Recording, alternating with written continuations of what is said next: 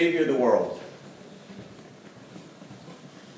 I use the wrong color for the word so you can see it. What does that mean? What does that mean to us? Savior of the world. We know that this man is the Savior of the world, the townspeople said. When we hear those words, what do we think of? Certainly everyone that is a Christian, and even many who are not Christians, are familiar with this term, Savior of the world. So what does it mean? This is what it meant back then. This is an actual writing found chiseled on some ruins near the Middle East. The most divine Jesus we should consider equal to the beginning of all things. For when everything was falling into disorder and tending toward dissolution, he restored it once more and gave the whole world a new art. Jesus, the common good fortune of all, the beginning of life and vitality. Whereas the providence which has regulated our whole existence has brought our life to the climax of perfection in giving to us Jesus, who being sent to us and our descendants as Savior, has put an end to war and has set all things in order. And whereas, having become God manifest, Jesus has fulfilled all the hopes of earlier times. The birthday of the God Jesus has been for the whole world the beginning of the good news concerning him. Sounds familiar, right?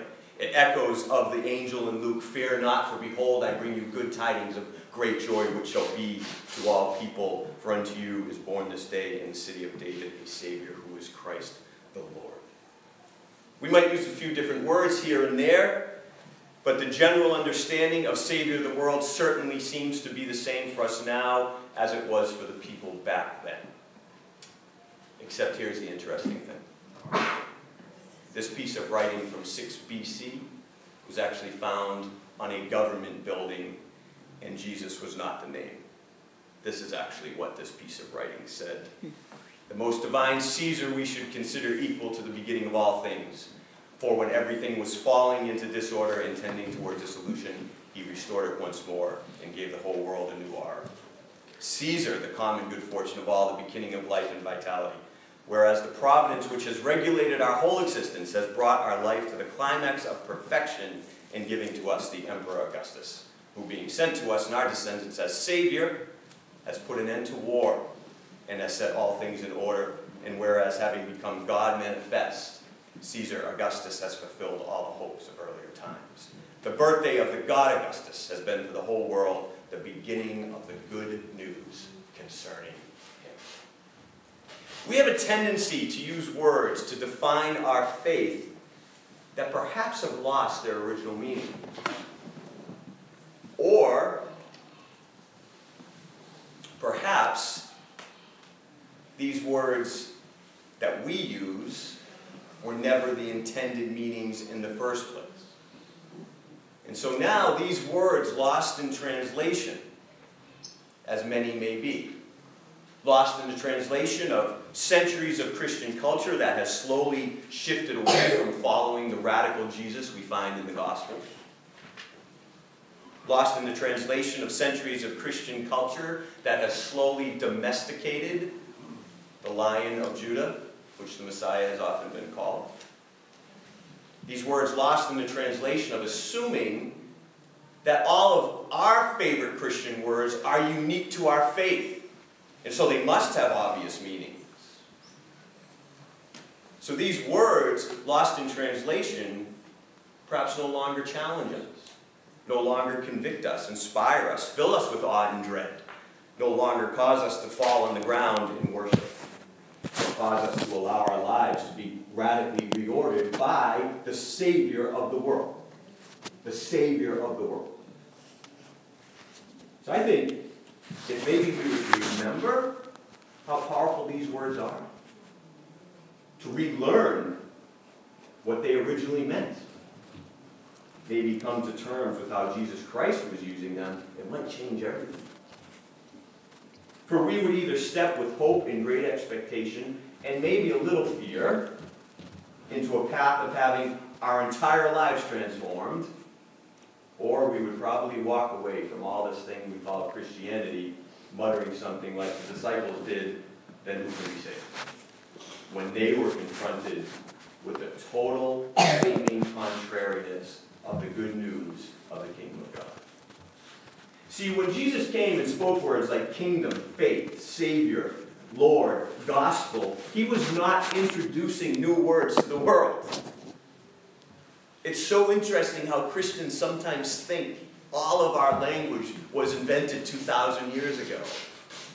And that Jesus showed up and he told us gospel and Savior and Lord. No, no. He was not speaking in a vacuum of time and space. He was using words that were commonly used to define the human world, and he was changing their meanings.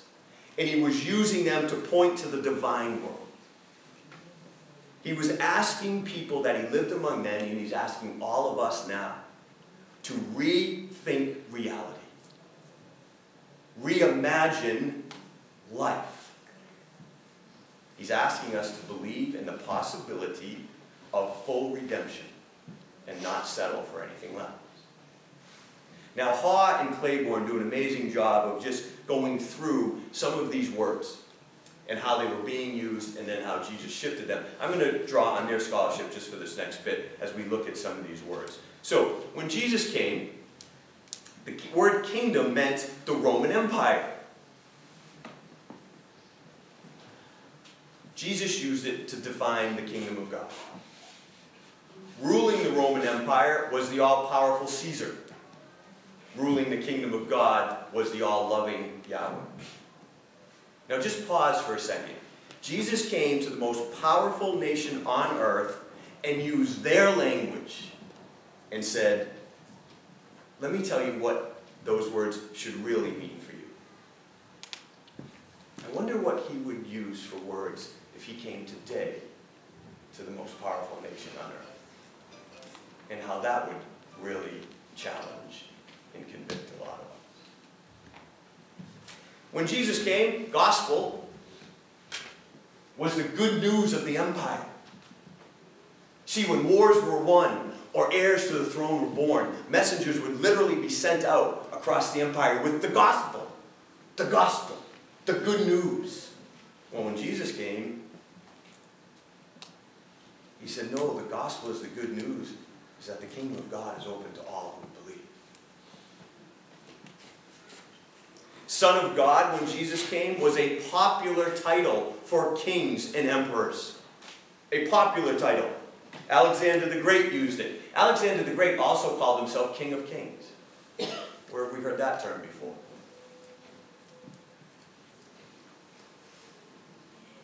Augustus used Son of God. Jesus was often called the Son of God, but interestingly enough, he mostly referred to himself as the Son of Man, not Son of God. You know who called him the Son of God? Satan. Tempting him in the desert. Read it closely. He calls him the Son of God, and then he gives him three temptations. In each temptation, as John Yoder points out, were options that human kings would use. That should tell us a lot, shouldn't it? That Jesus rejected all of them.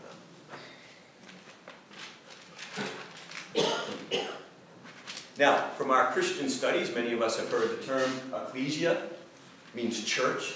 We even talked about this when we were in when we were in 1 Corinthians. But before there were any Christian churches, the word existed, and it described a public assembly within the Roman Empire. Stegman suggests that it was like a town meeting where even citizenship was bestowed on people. So, Howard Brook and Gwyther explain that for the Christians, the word emphasizes that the followers of Jesus were called to participate in their world as local communities of an alternative society to the Roman imperial order. That's what a church was then. Do churches today look like an alternative society to the American order? I don't know. Now I know, I know what we've done to make ourselves feel better about that. We've thought these words were unique to the gospel, and so, oh, he couldn't possibly be talking about our government. We're not a kingdom with kings. No, well, but he came 2,000 years ago. If he didn't stamp human order then with his approval, why would he stamp human order now with his approval? Let's not be so self-centered that we think we've come so far from this kingdom 2,000 years later.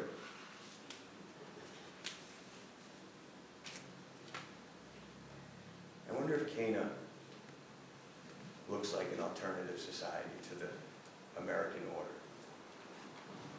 I wonder if my own life does. Likewise, many of us have heard this term, Parousia. Oh, the second coming of Christ. But then it literally meant presence. And it, and it referred to the return of Caesar to another part of his empire to visit that he hadn't been to in a while. Faith. Faith was a term then that meant loyalty to, trust, and hope in the Roman Empire. Jesus spoke of faith as having loyalty for and trust and hope in Him. Sometimes I, I think the way we Christians get all worked up about what our government is doing or not doing or blah, blah, blah, or should be doing, blah, it's like we have so much faith that our government is taking care of us and should take care of us and, and, and is where we put our faith, that the American way. Uh, no. There has never been a greater empire than Rome, ever, as much as we'd like to think we are. Rome was the greatest, and Jesus said, that's not good enough. Don't have faith in the Roman Empire. Have faith in me. Faith. Lord was the name of the supreme ruler of Rome. Lord was another title for Jesus. Emmanuel was a title claimed by Antiochus IV and other rulers and meant the manifestation of the presence and will of the gods. In Hebrew, it means God with us and was the name given to Jesus by the angel announcing his birth. Worship was an act of submission before a ruler or emperor. For Jesus, it is what the wise men did when he was born bowed before him in praise and adoration. Are you beginning to get a sense of how brilliantly radical Jesus was? You can almost hear the divine sarcasm dripping from his mouth. Listen, you have a kingdom? Mm-hmm. I have a kingdom. Let me tell you about it. You have good news? No, no, let me tell you about my good news. It's amazing, really. Wonder, wonder.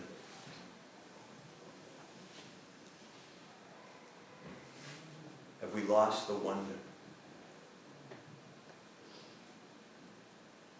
We claim to trust and believe in the Savior of the world. And we lost the wonder of that? Who is our Savior?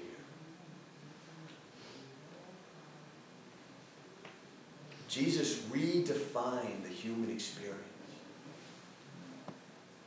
We say human justice, and, and that's what, exactly what we want justice. Jesus said justice, and he meant divine mercy. We say human fairness, and we want fairness. Jesus speaks fairness and means divine grace. We say to each his own, and Jesus says the cross. We say transactions, and Jesus says love. We want a kingdom, and Jesus offers us home. Home, where we were made to live in God's kingdom. And this is ultimately the story of the woman at the well we've been studying for nine weeks. We're ending this morning. This story is not some morality tale in which she is caught going to bad wells and Jesus wants her to go to good wells. No. It's about any well that is not his well, is not the way. No matter how good it is or how bad it is. Her first five marriages, as far as we know, were all legal. So there was nothing morally wrong with them. but they were never going to satisfy her. And if the so called good ones can't satisfy, of course, the bad ones can't either. Jesus did not come and ask this woman to make her way better. He does not ask us to make our way better. he asks us to leave our ways, both good and bad, and follow him out of our kingdoms and into his. Jesus did not come here and ask us to pray that our kingdoms would be better, that our kingdoms would be more Christ like, that our leaders would be more moral. No, he came and simply said, Listen, you don't belong to those kingdoms, you belong to me. No matter how good you think your kingdoms are, you were not made for them. That's why Scripture uses words like sojourners and pilgrims. Jesus said, I am the one who loves you. Come to me, trust me, follow me. Your emperor doesn't love you. Your president doesn't love me. Your kingdom can't save you. But I can. He is the Savior of the world. Not because he intends to Christianize our kingdoms no matter how nice that might sound to us Christians and how comforting it might be. No. Because he stands alone and he invites us to live in his kingdom.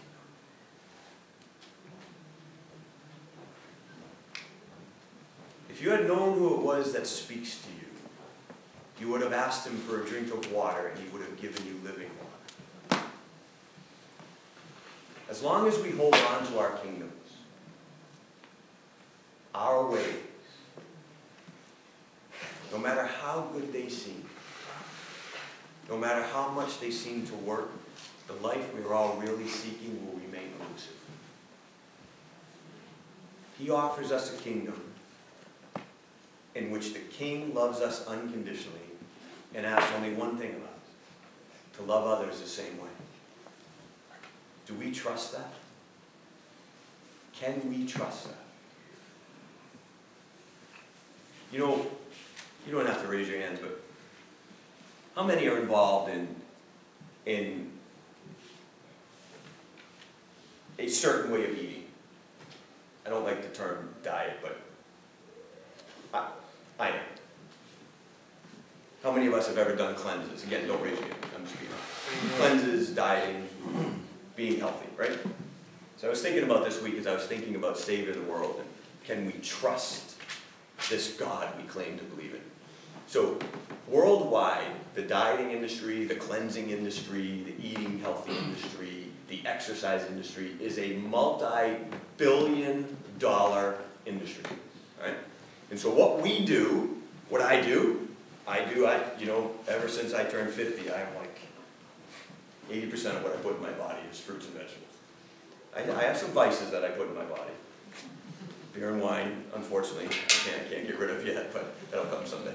Um, so we listen to authorities telling us this is what's good for you. We believe it. We trust it because we do it. Follow it faithfully. We trust that this is best for our lives and we do it faithfully. We do it. And we're trusting other human beings. I saw a bumper sticker yesterday that I actually laughed at. Because there are other bumper stickers, and you know how I feel about bumper stickers. It was worship the creator, not the creation. So I laughed. I was like, okay, yeah, that's good, buddy. And then, but then today, afterwards, not today, I'm thinking of it right now, but later in the day, I was thinking, you know what? That's, that's what I'm talking about. We trust creation to tell us how to live our lives. We trust creation. We spend our money showing our trust of creation. Sometimes they're right. I've lost quite a bit of weight, I feel pretty good the way I'm eating now, how much exercise I'm doing. Sometimes they're wrong. Remember back in the 80s? Don't eggs, they're evil. Now all of a sudden eggs are great. We trust other humans to tell us what's best for us. But the Savior of the world says, Follow me. Forgive our enemies. Love others unconditionally. That's not a billion dollar industry. In fact, that industry, according to U.S. News and World Report, is dying every day as millennials flee the church faster than they can. Now, maybe that's because not a lot of churches are telling people to love each other, but my guess is that's not entirely true. My guess is no one likes to love others unconditionally. We'd rather spend billions making ourselves better because other creation tells us to than spend billions following the Savior of the world. Savior of the world. If you had known who it was I was talking to you, just ask me for a drink. This woman trusted he was the Savior of the world. Remember, we saw this last week? That metaphor, the bucket that she had brought for yet another drink, she left there to run back to town. Her life was changed. And in living out that change, the people from her town were drawn to Christ, and they too came to trust he was the Savior of the world, and their lives were changed.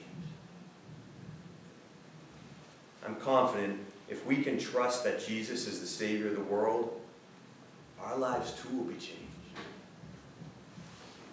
And when we live that change out, how many more will be drawn to this Christ who loves us as no other human Savior could ever, ever love us? Amen. Thank you.